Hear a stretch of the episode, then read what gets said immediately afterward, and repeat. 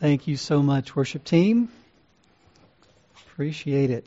If you would turn to 1 Corinthians 14, I want to continue going through the book of 1 Corinthians, seek to complete that before we complete the book of Acts. 1 Corinthians 14. Chapters 12 and 14 have to do with the issue of spiritual gifts in the church. And smack dab in the middle of that is the chapter on love. And the reality is, Paul is seeking to encourage them to, to love each other in light of the issue of spiritual gifts. And so today we're going to talk about pursuing love in the worship of the church. Now, the really interesting thing about the topic of spiritual gifts, in light of the first century and what Paul is dealing with here, is that a lot of the issues that he was dealing with in the first century we're still dealing with in the 21st century. That there are still issues over um, these gifts that he talks about, especially the gift of tongues and prophecy, and what place they have in the church, and how they should be ordered and and uh, exercised, and things like that.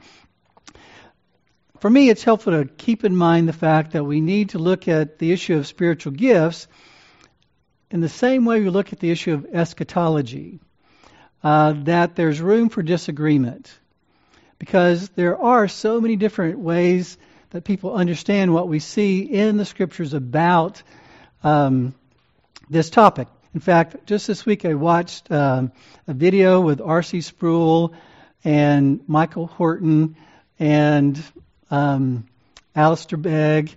And if you listen to all that's said, with regard to a question about spiritual gifts and things, especially like tongues and prophecy and things like that, you could tell that even they weren't totally on the same page in terms of exactly how to understand all that the Scripture says about it. And so there's a place for uh, humility and there's a place for recognizing that there's room in the body of Christ for disagreement. And yet we're called to study the Scriptures carefully. We're called to even look at the history of the church and give an honest assessment of what it appears God has done uh, over the course of the history of the church. And there needs to be a healthy reluctance to, out of hand, dismiss what people say is their experience. There may be good scriptural reasons to, to maybe question it or even to re- reinterpret what they experience, but we have to be careful of just being too quick to dismiss what people say they've experienced. And so all of those things are, I think are important as we talk about something like this. And I take the time to introduce it this way because um, there was a Strange Fire conference, as some of you may remember, a decade or so ago at John MacArthur's church. And there are ripples from that conference even today in terms of um, people being very uh, passionate on one side or the other with regard to the issue of the charismatic movement. In fact, I just saw a meme. I'm not sure when it came out, but in this meme, there's um, there's this person in hell, in this cartoon type meme, and the person says, "God, what are you doing here?" And there's this old man who's supposed to be God, and he replies, John MacArthur appointed himself judge and I didn't make the cut. So what's behind those kinds of memes? That's my question is why would someone make a meme like that? It's because people have gotten the impression, right or wrong, from the conference, the Strange Fire Conference, that basically the position of those at the Strange Fire Conference is that everyone in the charismatic movement should be condemned. In fact, person who posted this said John MacArthur sends 500 million charismatics to hell. And so I share that just to say that that's the way a lot of people have heard what was said at the Strange Fire Conference, and that's their takeaway.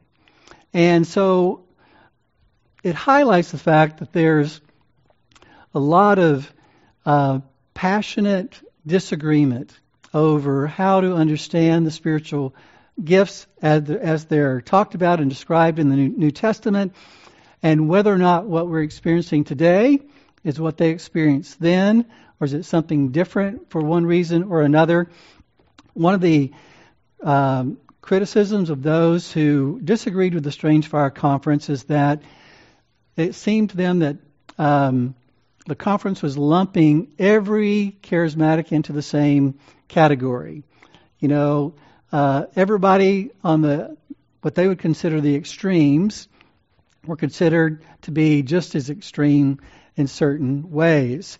And and yet part of the the criticism of those at the conference was it doesn't seem like people in the charismatic movement are police, policing themselves very well. And they're not standing up and speaking against those extremes, and therefore it's raising the question, you know, where do you stand on these things? And so, anyway, I could go on and talk about that more, but I don't want to spend too much time on that other than to say there's a tendency for all of us with regard to this kind of issue to not give due weight to the scriptures and not to give due weight to the reality of what has happened in history or in people's experience, but to evaluate everything in light of Scripture. Scripture is our final authority for both what we should expect God to do and how to interpret what God is doing in our lives.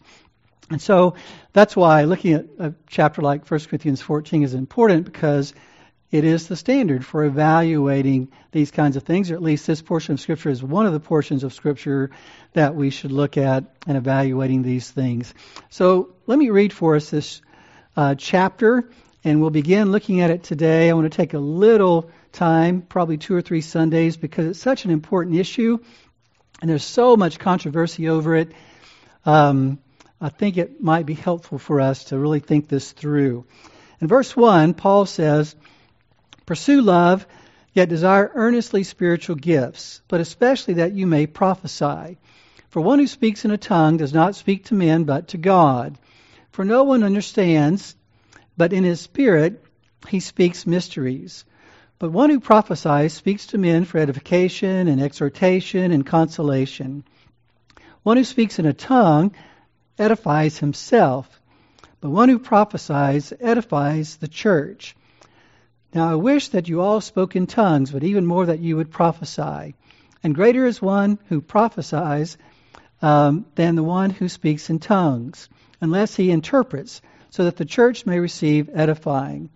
And now, brethren, if I come to you speaking in tongues, what will I profit you unless I speak to you either by way of revelation, or of knowledge, or of prophecy, or of teaching? Yet even lifeless things, either flute or harp, in producing a sound, if they do not produce a distinction in the notes, how will it be known what is played on the flute or on the harp? For if the bugle produces an indistinct sound, who will prepare himself for battle? So also you, unless you utter by the tongue speech that is clear, how will it be known what is spoken? For you will be speaking into the air. There are perhaps a great many kinds of languages in the world, and no kind is without meaning. If then I do not know the meaning of the language, I will be to the one who speaks a barbarian, and the one who speaks will be a barbarian to me. So also you, since you are zealous of spiritual gifts, seek to abound for the edification of the church. Therefore, let one who speaks in a tongue pray that he may interpret. For if I pray in a tongue, my spirit prays, but my mind is unfruitful. What is the outcome then? I will pray with the spirit and I will pray with the mind also. I will sing with the Spirit, and I will sing with the mind also. Otherwise, if you bless in the Spirit only, how will the one who fills the place of the ungifted say the Amen at your giving of thanks, since he does not know what you are saying? For you are giving thanks well enough, but the other person is not edified. I thank God I speak in tongues more than you all. However, in the church, I desire to speak five words with my mind so that I may instruct others also, rather than 10,000 words in a tongue. Brethren, do not be children in your thinking, yet in evil be inf- infants, but in your thinking be mature. In the law it is written, By men of strange tongues and by the lips of strangers, I will speak to this people, and even so they will not listen to me, says the Lord. So then tongues are for a sign not to those who believe, but to unbelievers. But prophecy is for a sign, not to unbelievers, but to those who believe. Therefore, if the whole church assembles together and all speak in tongues, and ungifted men or an unbelievers enter, will they not say that you are mad? But if all prophesy and an unbeliever or an ungifted man enters, he is convicted by all. He is called to account by all. The secrets of his heart are disclosed. And so he will fall on his face and worship God, declaring that God is certainly among you. What is the outcome then, brethren? When you assemble, each one has a psalm, has a teaching, has a revelation, has a tongue, has an interpretation. Let all things be done for edification. If anyone speaks in a tongue, it should be by two or at the most three, and each in turn, and one must interpret. But if there is no interpreter, he must keep silent in the church, and let him speak to himself and to God. Let two or three prophets speak, and let the others pass judgment. But if a revelation is made to another who is seated, the first one must keep silent. For you can all prophesy one by one, so that all may learn and all may be exhorted.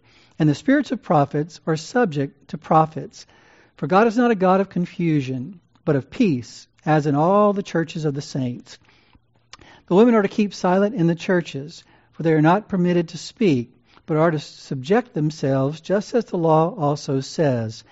If they desire to learn anything, let them ask their own husbands at home, for it is improper for a woman to speak in church. Was it from you that the word of God first went forth, or has it come to you only? If anyone thinks he is a prophet or spiritual, let him recognize that the things which I write to you are, are the Lord's commandment. But if anyone does not recognize this, he is not recognized. Therefore, my brethren, desire earnestly to prophesy, and do not forbid to speak in tongues, but all things must be done properly and in an orderly manner. May God bless His Word.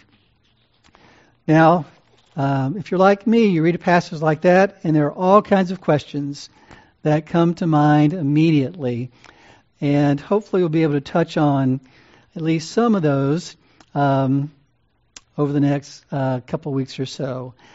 But I'd like to try and break this down in light of what Paul begins by saying at the very first. He says in verse 1, and obviously this is right off of 1 Corinthians 13, which is all about love, and he's argued for the importance, the essential of love. He says at the very beginning of this chapter, pursue love, yet desire earnestly spiritual gifts. So he's basically saying that you need to make sure that in your exercise of spiritual gifts and in your worship that you're pursuing love. And so the way I'm breaking down this chapter is to say, first of all, that is the governing command in the whole chapter is pursue love. And then he highlights the fact that if you're pursuing love, love seeks to edify or to build up others. But also, love that edifies is clear. He makes a very important emphasis on clarity in the worship service and what is happening there.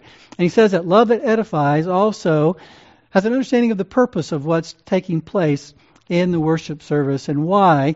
And then finally, love that edifies is orderly, um, that there is a structure and a decorum that is to be observed in the worship of God. And so we want to look at all of that in light of the fact that Paul is encouraging the believers in Corinth to do these things in light of the fact that they're not doing these things. That's why he's saying what he's saying, is because things are out of control and they're valuing uh, things in an inappropriate way. Some things they're valuing too much, others they're dismissing in various ways.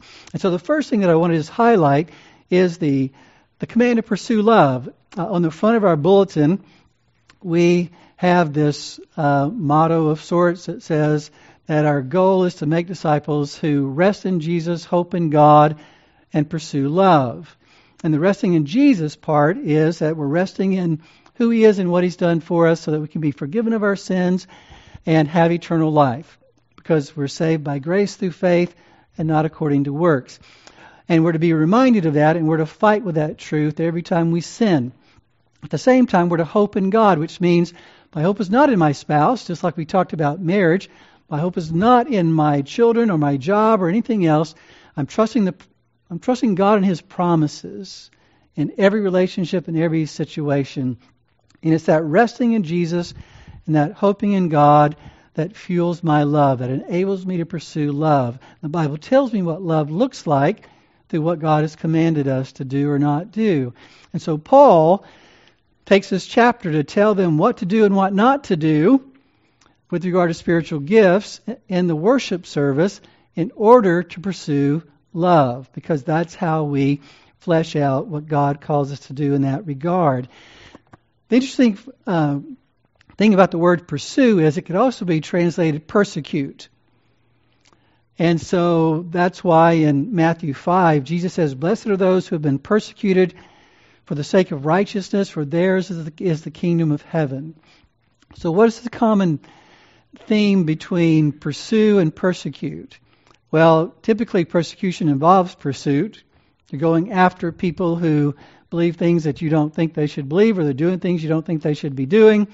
But at the heart of it is a passion. Uh, passion, uh, excuse me, persecution usually isn't done by indifferent people.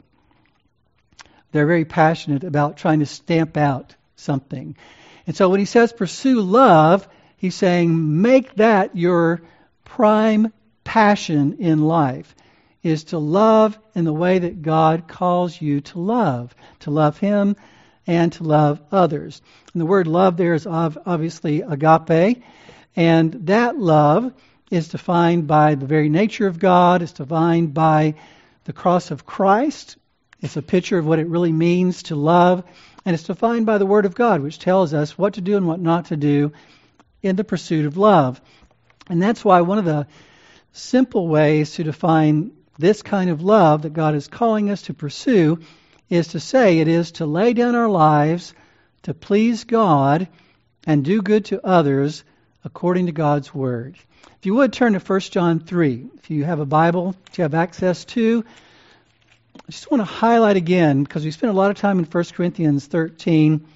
He said a lot about love, but I want to make sure that we just highlight some of the key themes because they're going to come into play as we work through this chapter on what it looks like uh, to love each other in the worship of the church. And so in 1 John 3 13, uh, John says this do not be surprised, brethren, if the world hates you, talking to Christians.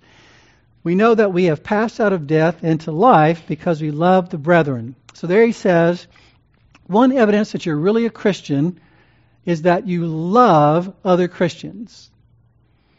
If someone says, you know, I love Jesus, but I don't love the church, uh, there's a problem there, biblically. Because it says very clearly that if we love Jesus, we will love those who are also united to Jesus. He goes on and says, He who does not love abides in death. Again, this is the agape love that uh, Paul mentions. Everyone who hates his brother is a murderer, and you know that no murderer has eternal life abiding in him. Then, this is the cross aspect of defining love. We know love by this, that he laid down his life for us, speaking of Jesus on the cross, and we ought to lay down our lives for the brethren. Now, the question is, lay down our lives in what way? Well, in whatever way is needed to love that person. It doesn't necessarily mean dying physically. How do we know that? Because of the next verse. He says, But whoever has the world's goods and sees his brother in need and closes his heart against him, how does the love of God abide in him? So, what John is saying is if you see a fellow Christian in need and you have resources that could help this person and you don't do it, you're indifferent to that need, you refuse to lay down your life, lay down your money, lay down your resources to help this brother, then there's a problem there. Because you say you love God, but you're not practically loving other Christians. And so the laying down of our lives is not just dying, it, it would include that, but it isn't simply that. It also means laying down my time, laying down my money, laying down my resources, serving in whatever way I can to help others, especially in the body of Christ, but even beyond the body of Christ. So he goes on to say, um, Little children, verse 18, let us not love with word or with tongue, but in deed and truth. We will know by this that we are of the truth and will assure our heart before Him. And whatever our heart condemns us, for God is greater than our heart and knows all things. Beloved, if our heart does not condemn us, we have confidence before God. And whatever we ask, we receive from Him because we keep His commandments and do the things that are pleasing in His sight. That last verse highlights why I have defined love or agape love in the way that I have to lay down our lives to please God and do good to others. The laying down of our, our lives reflects what John says about we know love by this, that he laid down his life for us. The pleasing of God reflects this last verse that I read where he says, we keep his commandments and do the things that are pleasing in his sight. Is that something different than love? No, that's what love looks like. Love looks like doing what pleases God. It looks like keeping his commands. And so it's a matter of pleasing God and doing good to others in light of what the Word of God says. And so, just a, a quick summary and reminder of what we were trying to convey as we went through 1 Corinthians 13. Now, one of the things that I didn't get to do at the end of the message last week was to highlight um, the importance of the love of God with regard to other loves you, you might notice that. Um, that did did you read this this morning about love for God and love for neighbor? Was that part of your reading? I'm trying to think. I think it was. Yes. So if you notice when Jesus responds to the question about what is the great greatest commandment, he says the greatest commandment is to love the Lord your God with all your heart, soul, mind, and strength, and then to love your neighbor as yourself. We sometimes think, well, I'm not doing that love God thing too well, but I think I'm doing my love my neighbor thing pretty well. It doesn't work that way. You don't move up, you have to go down. You start with loving God, and then you're able to love your neighbor. That's the, that's the way it works, is that our pursuit of love for God enables us to truly love our neighbor in the way that is described in, in 1 John 3. And so that's why C.S. Lewis, in his book, The Four Loves, argue that the more natural loves have to be governed by the divine love, love for God. It's kind of like um, the the One Ring in the Lord of the Rings. You know, it says one ring to rule them all, one ring to find them, one ring to bring them all, and in the darkness bind them. Now that's a negative thing, but the one ring idea is a helpful thing to picture that the one love that God calls us to is love for Him and loving like He loves as a result of love for Him. That is to rule all of our other loves, whether it's love for family, love for friends, or otherwise.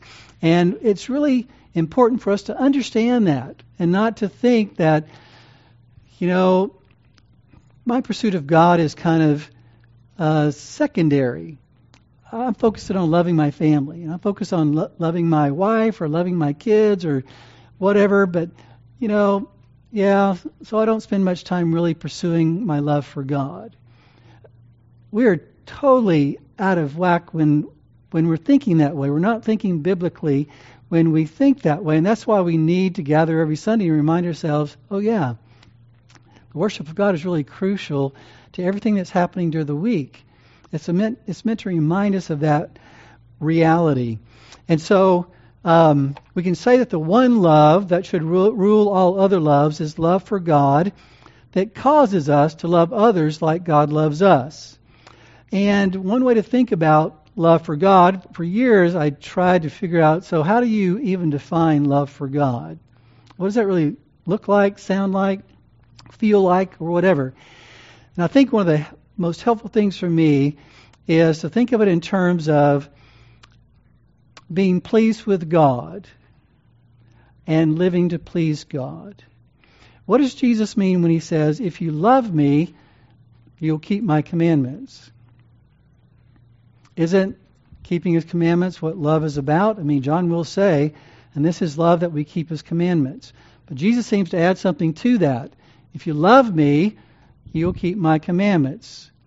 The implication being there's there's something that goes beyond just simply focusing on keeping my commandments, which is very practical and very important. It is the pleasing God part. What is that other thing? It's being pleased with God. And I really believe that's reflected in the Lord's Prayer. And I've mentioned this last week when it says, Jesus taught us to pray, Our Father who is in heaven, hallowed be your name. What does that mean? Especially the idea of sanctifying the name of God. It's, it means to set it apart as being unique in the sense that I look to God in a way that I don't look to anybody else. And I am pleased with God in a way that I'm not pleased with anyone else.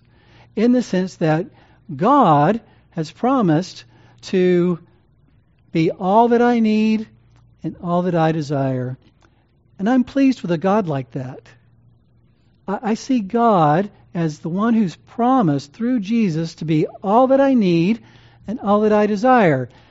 And that's the God I want.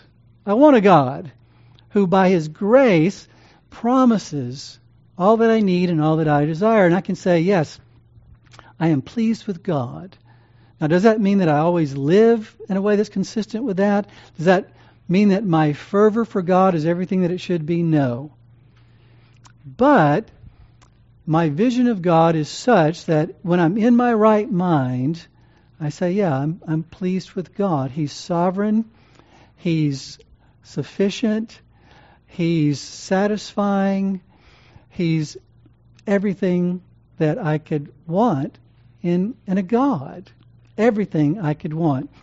And when Jesus says, If you love me, you'll keep my commandments, the implication is you'll pursue love and you'll pursue obedience because it comes from someone that you're pleased with. And you know that they wouldn't pr- command you to do something that was going to be detrimental to you or to those you love. So it's it's it's connected there.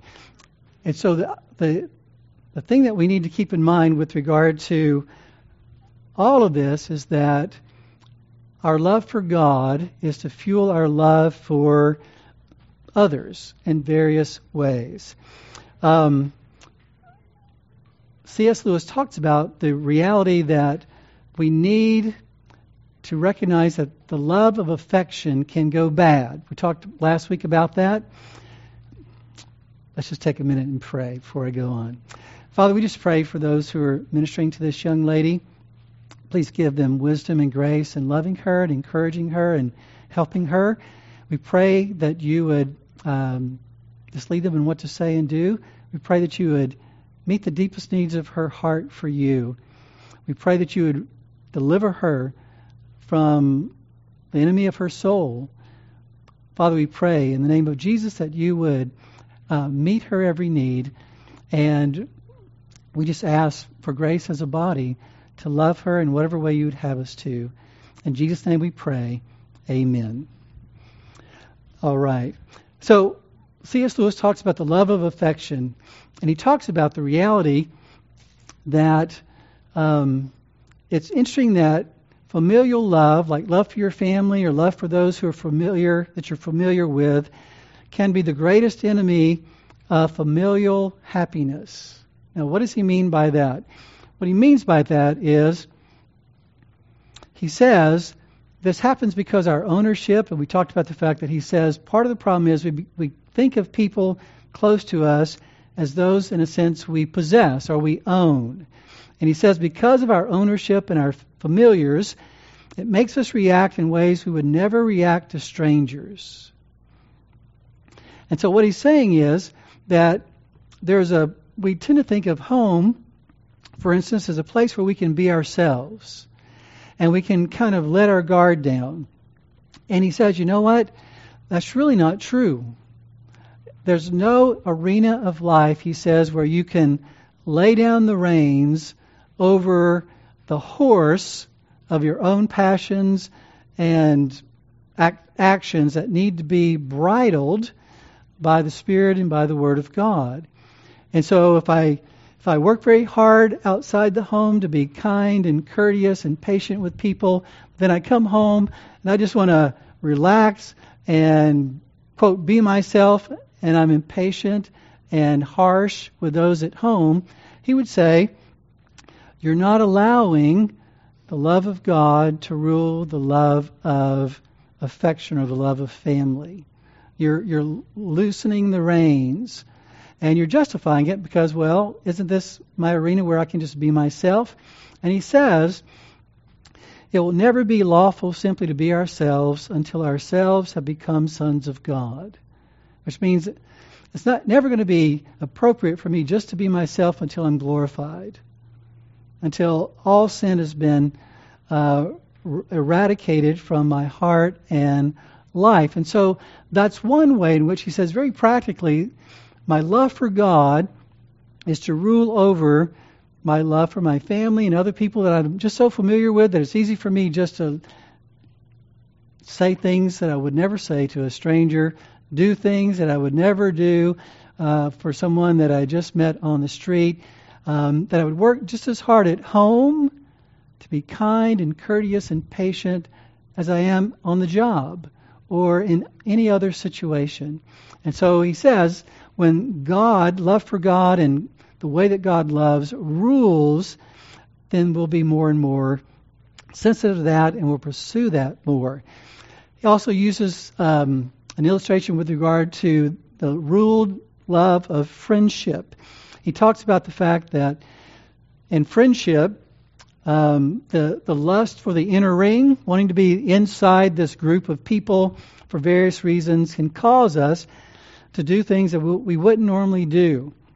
And so he says we have to fight that lust to be on the inside, so to speak, and basically do what he talks about in the story of the horse and his boy, where there's this attitude in the story where we should be ready to be friends with anyone who is friendly and not give a fig for anyone who isn't. Basically, the idea of we're ready to be friendly with anyone who's friendly. Meaning that if I begin to feel that I'm part of an exclusive group within the church or otherwise, or I'm uh, fostering an, an, exclusive kind of uh, us versus them mentality in the church or otherwise, we should do everything we can to tear down those walls and to reach out outside of that. He says we should blow up the hidden boundaries by embracing those on the outside no matter how awkward a hug that might be. And then, thirdly, and he's obviously arguing it's love for God that's going to cause us to want to do that. It's love for God that's going to cause us to be sensitive to those kinds of di- relational dynamics between friends, within the church, and otherwise. And then the last thing, t- he talked about the love of Eros. And he says that the big thing about eros is that it wants to um, he wants it wants total commitment he says. He's basically talking about our sexual appetite that it demands unconditional obedience that what, whatever our urges are in this area he says eros wants them to be satisfied no matter what that is exactly where we are as a society our society argues that eros, which is romantic love, but it also includes um, sexual relationships. In our society, people are arguing that that should not be denied. That that is, from many people's perspective, the ultimate happiness and the ultimate freedom is to not deny any of those urges. And C.S. Lewis would argue uh, Freedom begins when we actually exercise self control, when we actually realize that we just can't give in to our appetites. We have to bridle the horse. And um, he uses an illustration in his book called The Great Divorce. In The Great Divorce, there's, um, there's a ghost up in heaven. Don't get me to explain all that, but it's a picture. This ghost up in heaven and he has a red lit lizard on his shoulder. And this red lizard on the shoulder of this ghost up in heaven is constantly whispering things in this person's ear. And this man is embarrassed by what the lizard is saying, but at the same time, he's attracted to what the lizard is saying. And the lizard is whispering things along the lines of lust and sexual appetite and things like that. And the the man, the ghost, is about to leave heaven, and an angel comes along and says, Would you like for me to kill kill it? And at first the man says yes, and then he says, No, I don't want you to kill it.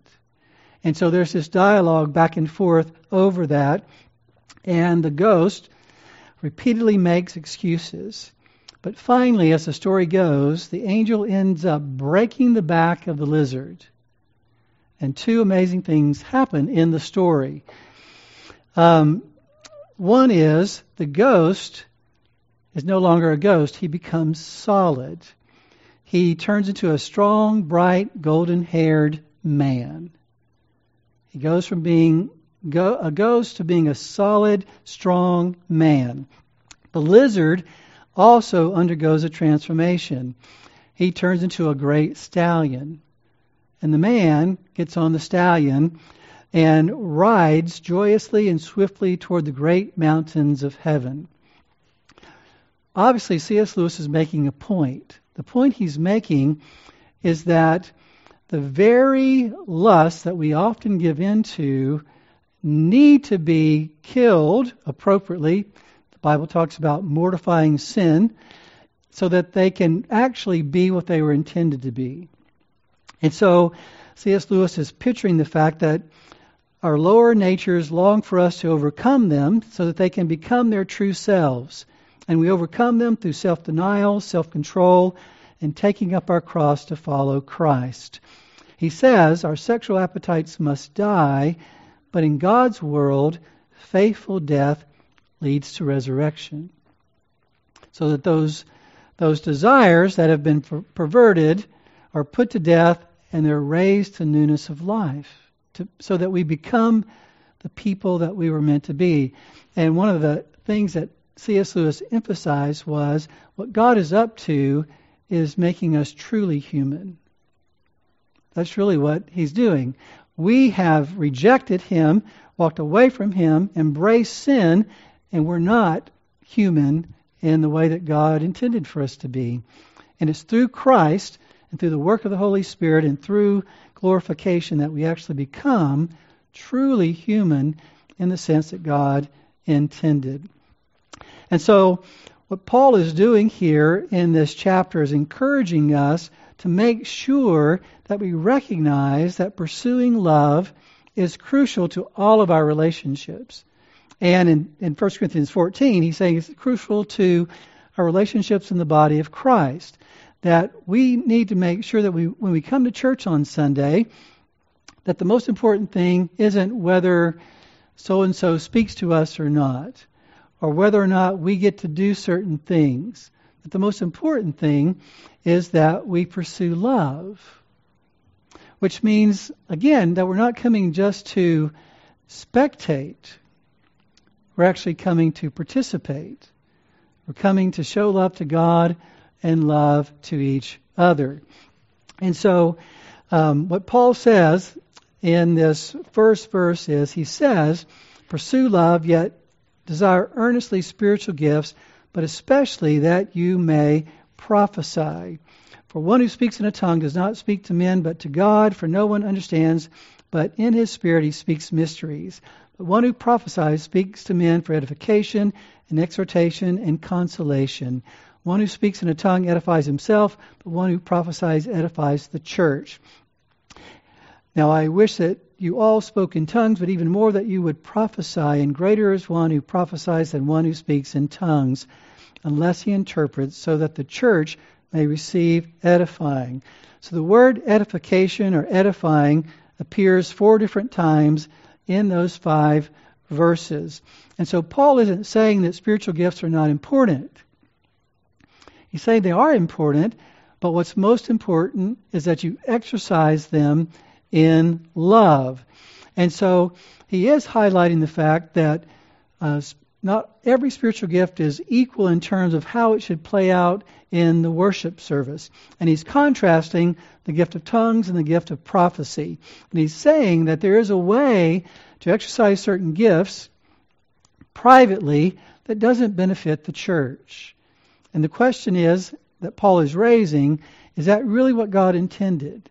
Did God really intend for the spiritual gifts to simply be a private matter either, either in terms of what we do privately or even in terms of what we do publicly. Is it really all about just me and Jesus, or is it really about me and the body of Christ? And he's highlighting the fact that it's really about us and the body of Christ. And as I mentioned, the word for edify is to build up. And it can be maybe explained in terms of Romans 15:2. Each of us has to please his neighbor for his good to his edification. In other words, when we get together on Sunday, we're here to worship God, but we're also here to do good to each other. That means before, during, and after the service, while we're together, our goal is to pursue love. It's to pursue edification, seeking to do each other good.